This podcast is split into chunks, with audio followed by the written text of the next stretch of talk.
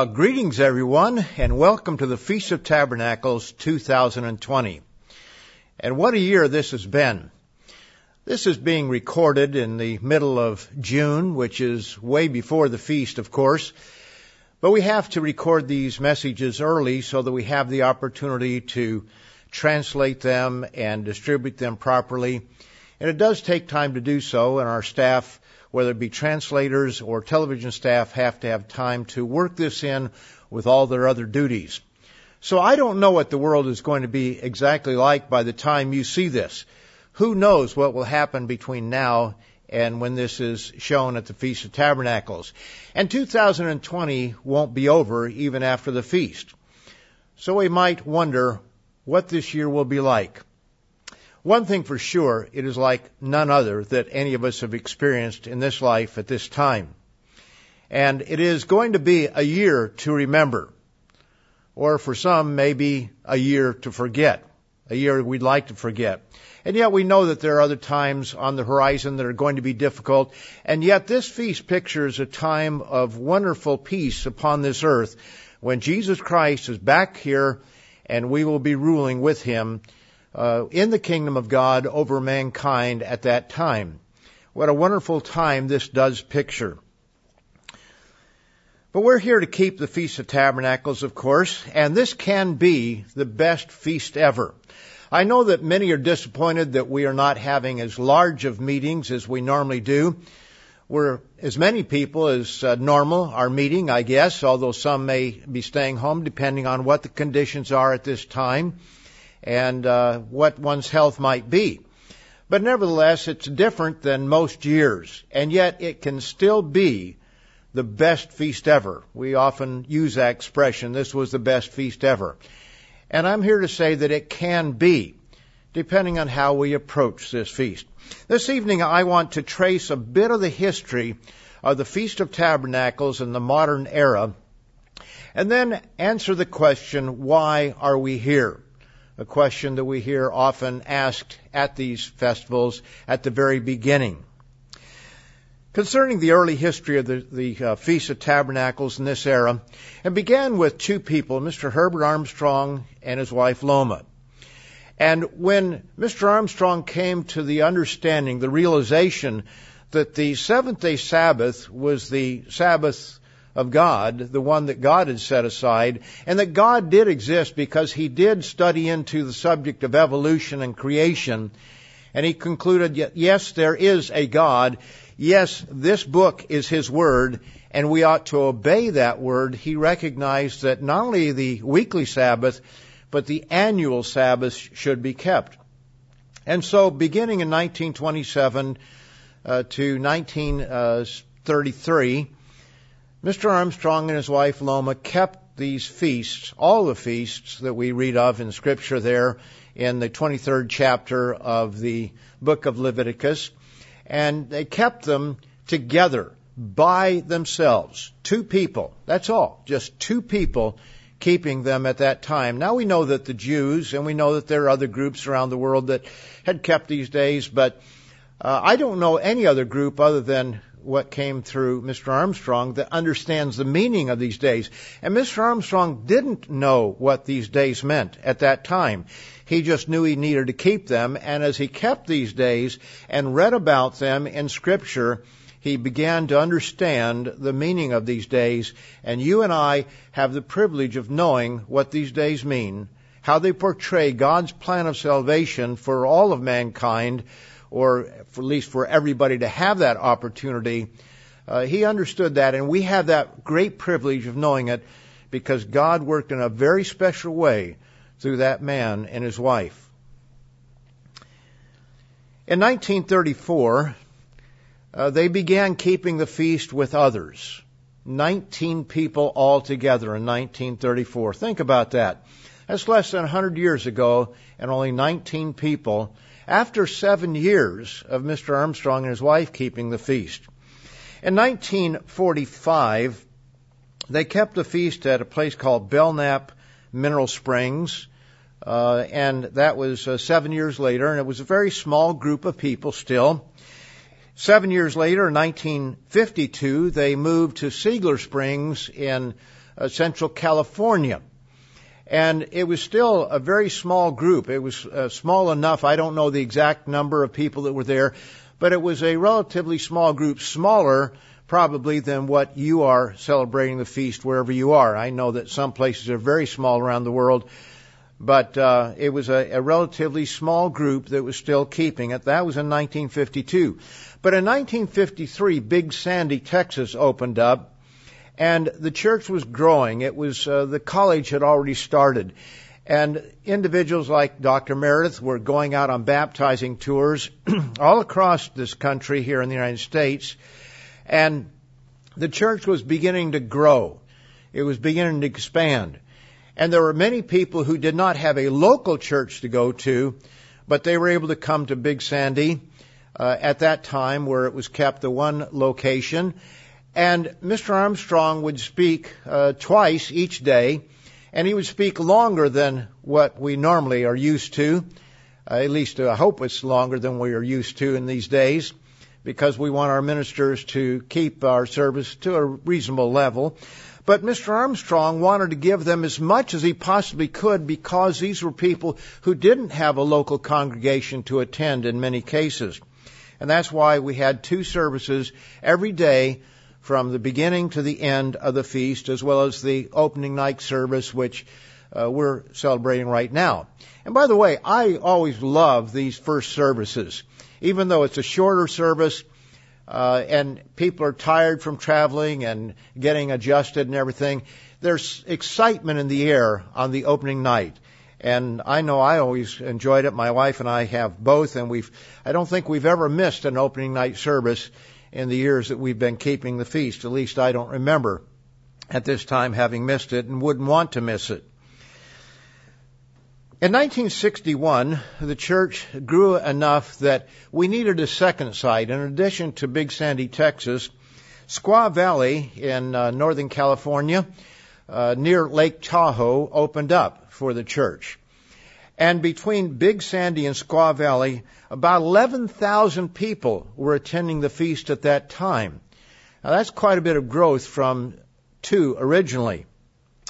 In 1964, we needed a third site, and that was Jekyll Island in uh, Georgia. So we had a site in California, Squaw Valley, one right in the middle of the country in Big Sandy, and then on the east coast of the United States, we had Jekyll Island, and it had grown to 25,000 people. In 1968, we built our own structure uh, we realized that it was difficult to meet in tents, large tents. Uh, weather could be an issue, as it often was in uh, Jekyll Island. And there were other uh, constraints upon the church, trying to find a place where we could meet for eight days that was sufficient in size and so forth. It was not easy to find places like that, so Mount Pocono opened up where we built a structure that would handle about 15,000 people. We never had 15,000 people at that or the other sites like it, but uh, it could handle that many. And usually it was somewhere around 8 to 10 or 11,000 people at these locations. In 1969, Lake of the Ozarks opened up with a similar structure. Again, could hold about 15,000 as I recall. I was there that, that year, a very memorable feast for my wife and me because that's when I proposed to her and uh, there were about 11,000 people there. And it was a watershed year, and I'll explain just a moment why that was. But uh, in 1972, Wisconsin Dells opened up with a similar structure. And we usually had about eight or nine thousand people there. I don't know the high number or the low number, but uh, these structures could handle more people than we actually had, and that was that was ideal that way. In 1970, however, and this is an easy number to, to remember, we had 70,000 people keeping the Feast of Tabernacles at 22 sites in 12 countries around the world. So we had expanded beyond the United States into other countries, and um, uh, we had one of our major sites there in 69 that opened up was uh, Penticton up in British Columbia. And I think they met in a tent up there, but that was one of our major sites as well. But in 1970, we made a change. We always had two services every day of the feast until that year. And the change was made as a result of what happened the year before in 1969, uh, primarily in Lake of the Ozarks. And I remember it very clearly that uh, those of us who happened to get out of the parking lot early, uh, shortly after service was over in the morning, had time to get out of the parking lot to find a restaurant, to sit down, to eat a meal, to pay the tab, and to come back while others were still trying to get out of the parking lot. And it just didn't make sense to uh, put people through that, that kind of regime and, and those people oftentimes didn't even have time to get back in time for the beginning of the second service.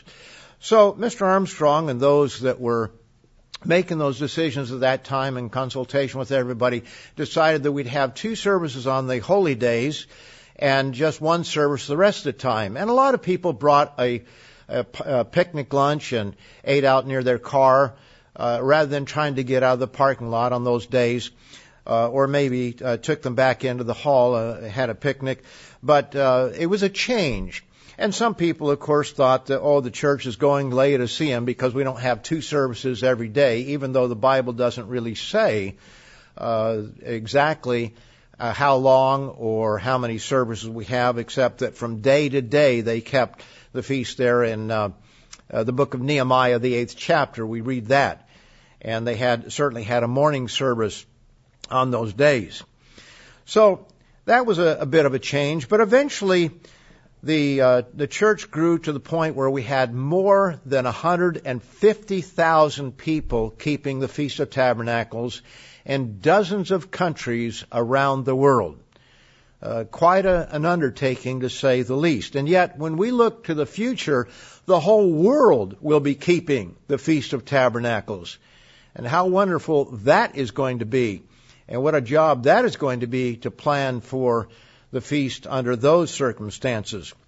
In the early years of the church, people came to the Feast of Tabernacles for one reason, one reason only, and that was to obey God and keep the feast. That was the, the reason. And housing wasn't always very special. Uh, many people, many thousands of people kept the Feast of Tabernacles in tents because tabernacles means a tent or a temporary structure or a booth. And so many of us keep the feast in hotels or other places like that. They are temporary dwellings, temporary booths, you might say. But as time went by, the emphasis began to be more on how nice the booth would be because we looked at that side of the whole equation of time of great prosperity in the kingdom of God, uh, when the kingdom of God rules on this earth. And there began to be a bit of a change in that way. And then we began to look at different locations. Where can I go for the feast? And that became very important for people. And so the emphasis in the feast began to change somewhat, and it, gra- changed gradually over a long period of time until there has settled in a certain approach toward the feast that may not be exactly what God is looking for. And it certainly is not what we had in times past. And I'm not saying this for everybody, but I'm saying there is that attitude that we do need to, to look at. So let me talk about why we are here. Mr. Herbert Armstrong asked that question virtually every time that we got together for any of the holy days. He'd say, why are we here? And he'd usually shout it out. And then he would explain and we'd all think, okay, I know this. Uh, I've heard this before uh, we could, you know, take a nap. Uh, and we never really got the understanding, received the understanding in many cases that we should have. Now, how can I say that? Well, very simply. There were over 150,000 people keeping the Feast of Tabernacles at one time.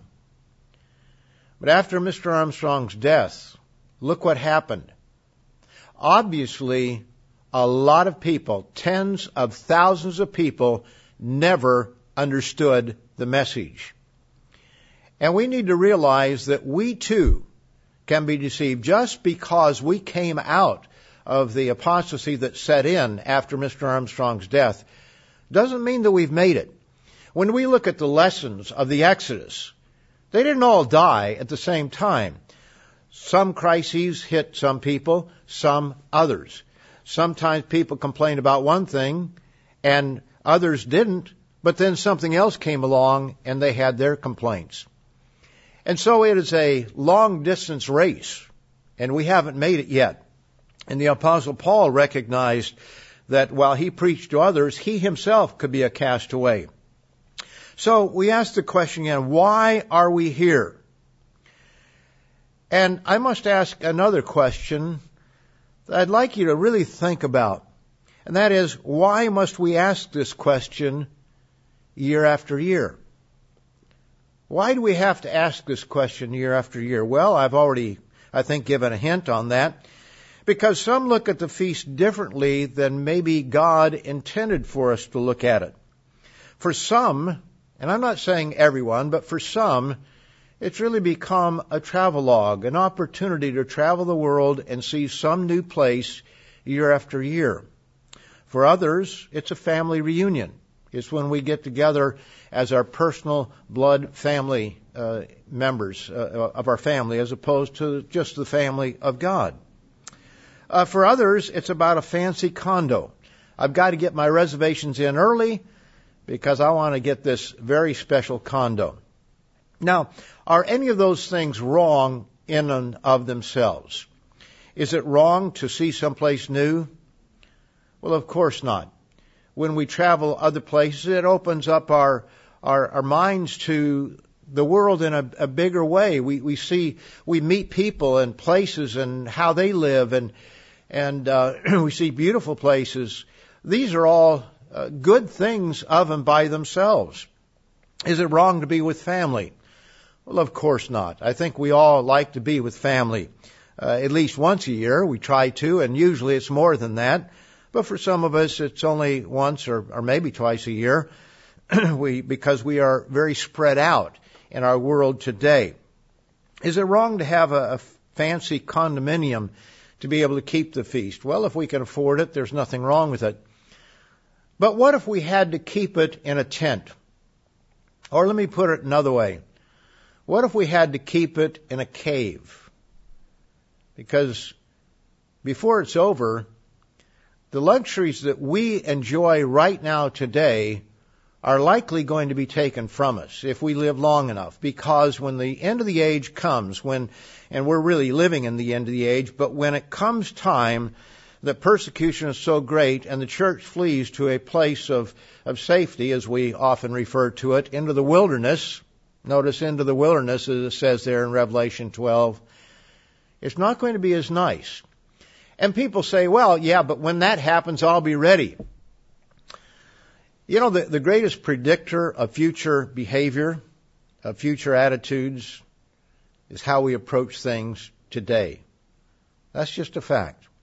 And if we grumble, if we complain now, I can almost assure you that we will grumble and complain when things are not so easy. It's just a part of our human nature. So it's one thing to be disappointed. I know that some of you are disappointed because you didn't get to travel over here or there, or in some cases maybe the family, the whole family wasn't able to get together. It's, it's, it's a disappointment. I understand that.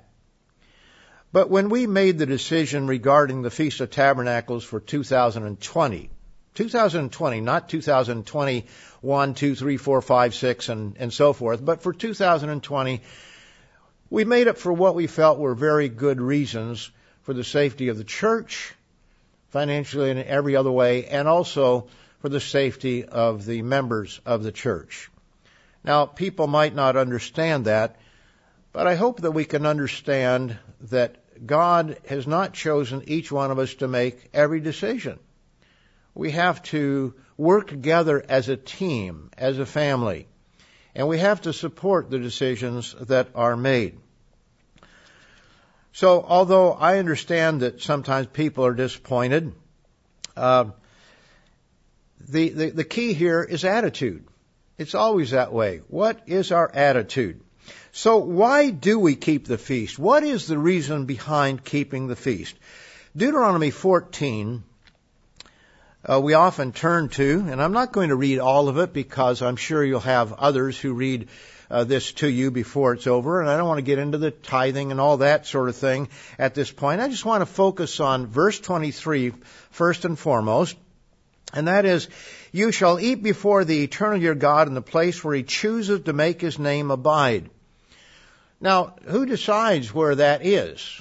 Well, God has used his his servants, his ministry, to make that decision. It's not for everybody to to uh, just decide, well, I want to go here, I want to go there. Uh, that would be total chaos. Uh, there are personal decisions that each of us have to make in life. But when we're talking about the church as a whole, we have to do it in an organized way. And so he says there, in the place that he chooses to make his name abide, uh, the tithe of your grain, your new wine, your oil, and so forth. But why does he say that? That you may learn to fear the Lord your God always. That you may learn to fear the Lord your God always, or the eternal your God always. So here's another question. For those of you who have been keeping the Feast of Tabernacles for several years or several decades, what lesson have you learned regarding fearing God? Coming to have a greater respect, a greater knowledge of God, a greater reverence for God. What exactly have you learned? Because if that is the lesson, if that's what we're here for, is to learn to fear the eternal, our God always, then we ought to be able to say, well, this is what I've learned. So when you think back on last year, what did you learn? What have you learned overall as you have kept the feast many of us for a number of decades. Well, there are a lot of lessons we can learn, but isn't it easy to say, well, I've learned a lot of lessons, but can we name any of those lessons? I hope we can. I know that in the 57 years, if I live long enough to keep this 2020 feast, and those 57 years, I've learned a few lessons that I'd like to relate two specifically, just two. I mean, there are others, but there are two specific lessons that really stand out in my mind of things that God has taught me, usually the hard way, uh, by by learning things over a period of time, by experience, you learn certain lessons. And I'd like to pass two of those along to you at this time. The first one is that God is good. God is good. Now, you might say, well, that seems pretty simple. But, you know, it depends on how you grow up. Uh, I used to listen to uh, Garrison Keillor on Prairie Home Companion. Some of you are familiar with him. Uh, he was an individual uh, quite uh, uh, liberal in his, his moral values, it seems like, from things he said. And and so forth. But nevertheless, he was a hilariously funny person. Sometimes you had to turn him off because he'd get a little bit uh, off base. But most of the time, it was just good, clean uh, radio, a live radio program on Saturday nights when we'd be coming back from services and sun had set, and we were able to listen to uh, Garrison Keillor. And he used to talk about Lutherans and how uh, he, he would joke about them because this was up in Minnesota and a lot of Lutherans up there and and how they they're a bit austere and stern and uh, the the wives when they make a nice meal uh, they they begin apologizing for it immediately. Well, my family was not Lutheran by any means, but perhaps a little bit more conservative than some and I, I remember my mother taught me to save money. She never taught me how to invest or how to spend money, but when I would earn money, basically it'd just be put into a, a piggy bank and later on into a, a bank. So I, I learned that you could save money, and that became very important for me. And when I kept the Feast of Tabernacles for the very first time, there was a certain liberation because I had set aside the tithe that I was supposed to, actually not the first year because I didn't have it, but I took a, certain amount of money aside. But after that, I, I, I, I mean, I just took it out of my bank account first year because I'd only attended one Sabbath service and then the Day of Atonement and the next one was on the way to the feast. Uh, so I didn't understand all about second tithe, but when I did, I, I learned that I could spend that money for a nice meal or some form of recreation and not feel guilty about it because it was spending the money as God told me to, to enjoy it. And so I, I learned that God is, is good. He wants us to enjoy the things of this life. In uh, 1 John 4, 1 John 4, and verse 8, it tells us that God is love. 1 John 4 and verse 8, uh, he says, um, he who does not love does not know God, for God is love. And then he repeats the fact that God is love down in verse 16. And then he says, if someone says, I love God and hates his brother, he's a liar. For he who does not love his brother whom he has seen, how can he love God whom he has not seen? In this commandment we have from him that he is, he who loves God must love his brother also. So that's 1 John 4 verses 20 and 21. So God is love. But love is not just an emotion. Love is how we treat other people, how we, we go about those things. Um, over in Deuteronomy, back in Deuteronomy, the 14th chapter, once again, and verse 26, the latter part of it, it says, You shall eat there before the eternal your God, and you shall rejoice you and your household. So God commands us to rejoice during this time. Now that should not be equal to saying just uh, spend money. That's that's you know, but God gives us the means to be able to have a nice meal with other people and to be able to share those things and to rejoice in that way. But it is not about just how much we spend, but it's making sure that we do have sufficient to be able to keep the feast. And there are many people, and I think especially this year, that may need financial assistance that uh, we're going to help to be able to go to the feast, but they may not have uh, enough to do everything they want to do, but they can certainly keep the Feast of Tabernacles, and we want them to. And God commands us to rejoice. So the first thing, the first point that I've learned is that God wants us to enjoy the things of this life. It is not wrong to enjoy the blessings that God has given to us. Now, for you, maybe that was an easy lesson. Maybe you, maybe you didn't know God gave you that privilege. Maybe you just grew up in a way that uh, you lived that way. But for some of us, we had to learn that lesson. That there's a time and a place for everything. And during the feasts, God makes us just a little bit rich because we save 10% and we spend it during this, these, uh, you know, the Feast of Tabernacles, the last great day, but also the other festivals we can do so. So we have much more money for these festivals than we would have on a regular basis. And so God is, is uh, loving toward us. He wants us to enjoy life. Now the second lesson that I learned over a period of 57 years is that God wants us to learn the same lesson, to have the same frame of mind that He has. In other words, that we should have outgoing concern. We should have love defined by outgoing concern for other people. And this is a, a simple lesson in some respects, but I had to learn this lesson because when I started attending the feast, in many ways, I thought it's about me. Boy, I've got this money. I can spend it. I can do this. I can do that. And over a period of time, I found that when I looked at what I wanted to do, it didn't always work out so well. And sometimes when I went out of the way to help somebody else that maybe I wasn't that excited about doing it, but I thought, okay, well, I should do it. Those turned out to be the best moments during the Feast of Tabernacles. Now, I know some of you have heard this story, uh, but not everybody, so I'll tell it once again. Uh, there were three years that I kept the Feast of Tabernacles in Long Beach, California. That is not the greatest place for the Feast of Tabernacles, but it was the Feast of Tabernacles. That was the place that God chose to put His name there. And there are probably a lot of reasons for it, but nevertheless, that was uh, where we kept. Some of us kept it.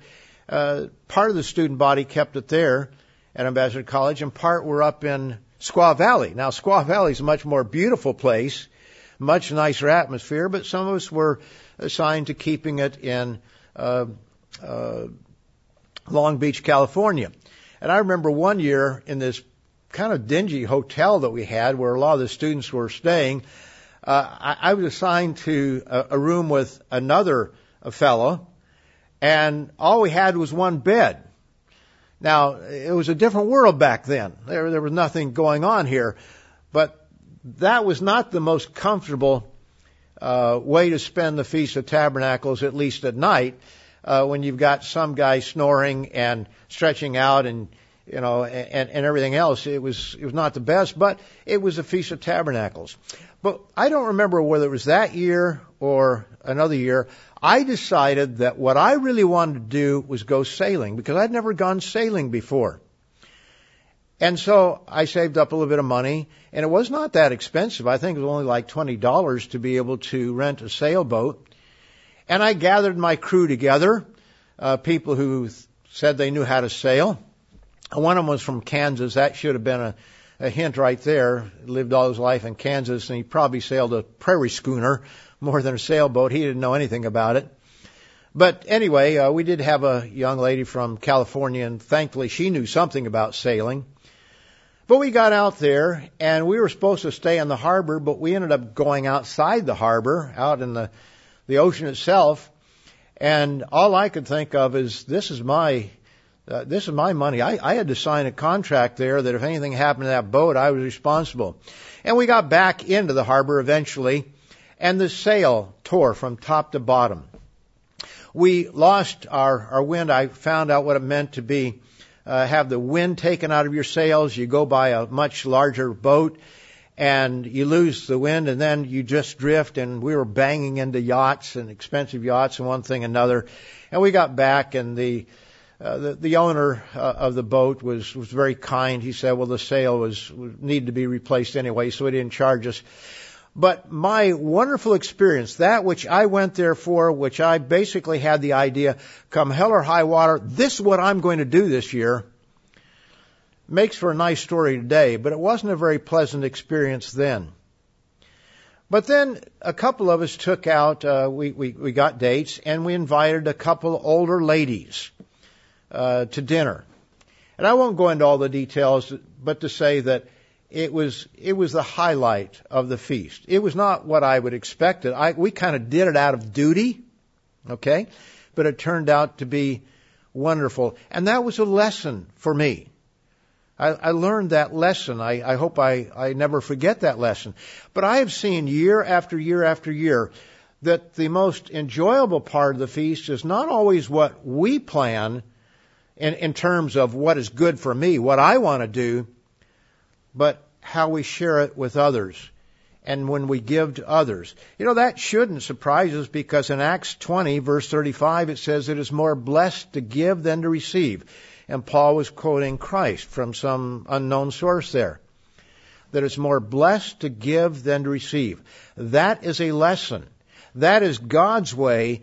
He is concerned for us and we need to be concerned for others. And that's a powerful lesson that we can learn. And we sometimes have to learn it the hard way. As I would say, I had to learn it the hard way. It was, it was a process over a period of time. In Luke the 14th chapter, Luke 14, we have a passage that really fits for the Feast of Tabernacles because we're talking about a feast. And here we have in Luke 14 and verse 12, Jesus said, also said to him who, uh, who invited him, he was invited to a feast, he says, when you give a dinner or a supper, uh, do not ask your friends, your brothers, your relatives, your rich neighbors, lest they also invite you back and you be repaid. Now, Jesus wasn't saying you can never invite your family to be with you or your close friends. But the emphasis here is on looking past those who are just our close friends. He says, but when you give a feast, now we are at the feast, we are able to take people out for a, festive meal, or maybe we have a condo unit and we're going to have a barbecue and uh, have a dinner in some way. He says, but when you give a feast, when you give a feast, notice it is giving a feast, Invite the poor, the maimed, the lame, the blind. Invite those whose personalities may not be as exciting as others, or maybe they are exciting. You just don't know the people that are there. Sometimes it is someone that we would not relate to immediately that we become the closest of friends with because we find out that we have something in common. We, we have the same understanding of where this world is going and what the purpose of life is. And sometimes it just takes a little bit of effort to stretch ourselves in that way. And so these are the words of Jesus Christ. Are we going to keep them or are we not? He says, when you give a feast, he says, uh, invite the poor, the maimed, the lame, and the blind, and you will be blessed because they cannot repay you, for you shall be repaid at the resurrection of the just. And I would say that you will also be repaid in a positive way even in this life. Remember that Jesus, when he talked to his apostles and they said, what's in it for us? He said, well, you know, you're going to have, uh, you know, a hundredfold of this, that, and everything else, and then eternal life. So it's both in this life, but in later on. But his, his focus here is on the time to come in the resurrection of the just. God is going to remember how we conduct ourselves in that way. Have we learned the lesson of love? Do we fear Him enough to stretch ourselves and do those things that He wants us to do? You know, if we're here for the right reason, I think most of us are. I, I really do. I think that we, we have lessons to learn, but we come here because God tells us to come here, and this is a highlight of our year. Uh, if we're here for the right re- reasons, this can still be the best feast ever, even though it may not have been your first choice of locations, even though uh, it's going to be smaller in many cases, although much larger than some of our people around this world, many of our people. You know, many of our people go to the same place year after year after year with the same people, and they they they, they don't have the opportunity to do that the things that many of us in our rich Western nations have the opportunity to do. And I hope we'll think about those things. But if we come here with the right attitude, if we come here to learn God's way of love and outgoing concern, to learn to fear Him always, this can be our best feast ever. And I say can be because I can't guarantee you're not going to get sick. I can't guarantee a lot of things. But I do know that it can be certainly one of the best feasts ever, if not the best feast ever if we approach it properly. This feast pictures in advance mankind's golden age. If we look forward to that time, think about it when there will be no more injustice in the, this world, no more violence, no more anarchy, no more people tearing things down or shooting people or raping people or all the things that happen in this world. All that's going to come to an end. And you and I are going to have the opportunity to help bring it about. What a wonderful time we're picturing, and you're going to hear numerous sermons describing that future. Uh, what is more encouraging than the meaning of the last great day? I mean, when we think about it, what can be more encouraging? To give us hope for our unsaved relatives who uh, just never were called, obviously, by uh, the things that they understood.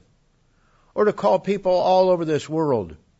You know, when I travel to China, I have in the past, I like the Chinese people, maybe because I don't know them that well. When I travel to Thailand or South Africa or any place else in the world, the Philippines, I, I find that there are wonderful people. There are human beings everywhere on this earth that are like you and me. They have the same hopes, the same desires. And to be able to bring the truth of God to those people and to be able to see the whole world celebrating the Sabbath every week and the festivals as they come around. What a wonderful world that's going to be. And certainly when we look at the last great day, especially when all those people have ever lived and died without ever understanding the truth, maybe dying early because of war or because of murder or any number of things, they're going to come up out of their graves. And we'll talk about that on the last great day. But what a wonderful truth that God has given to us.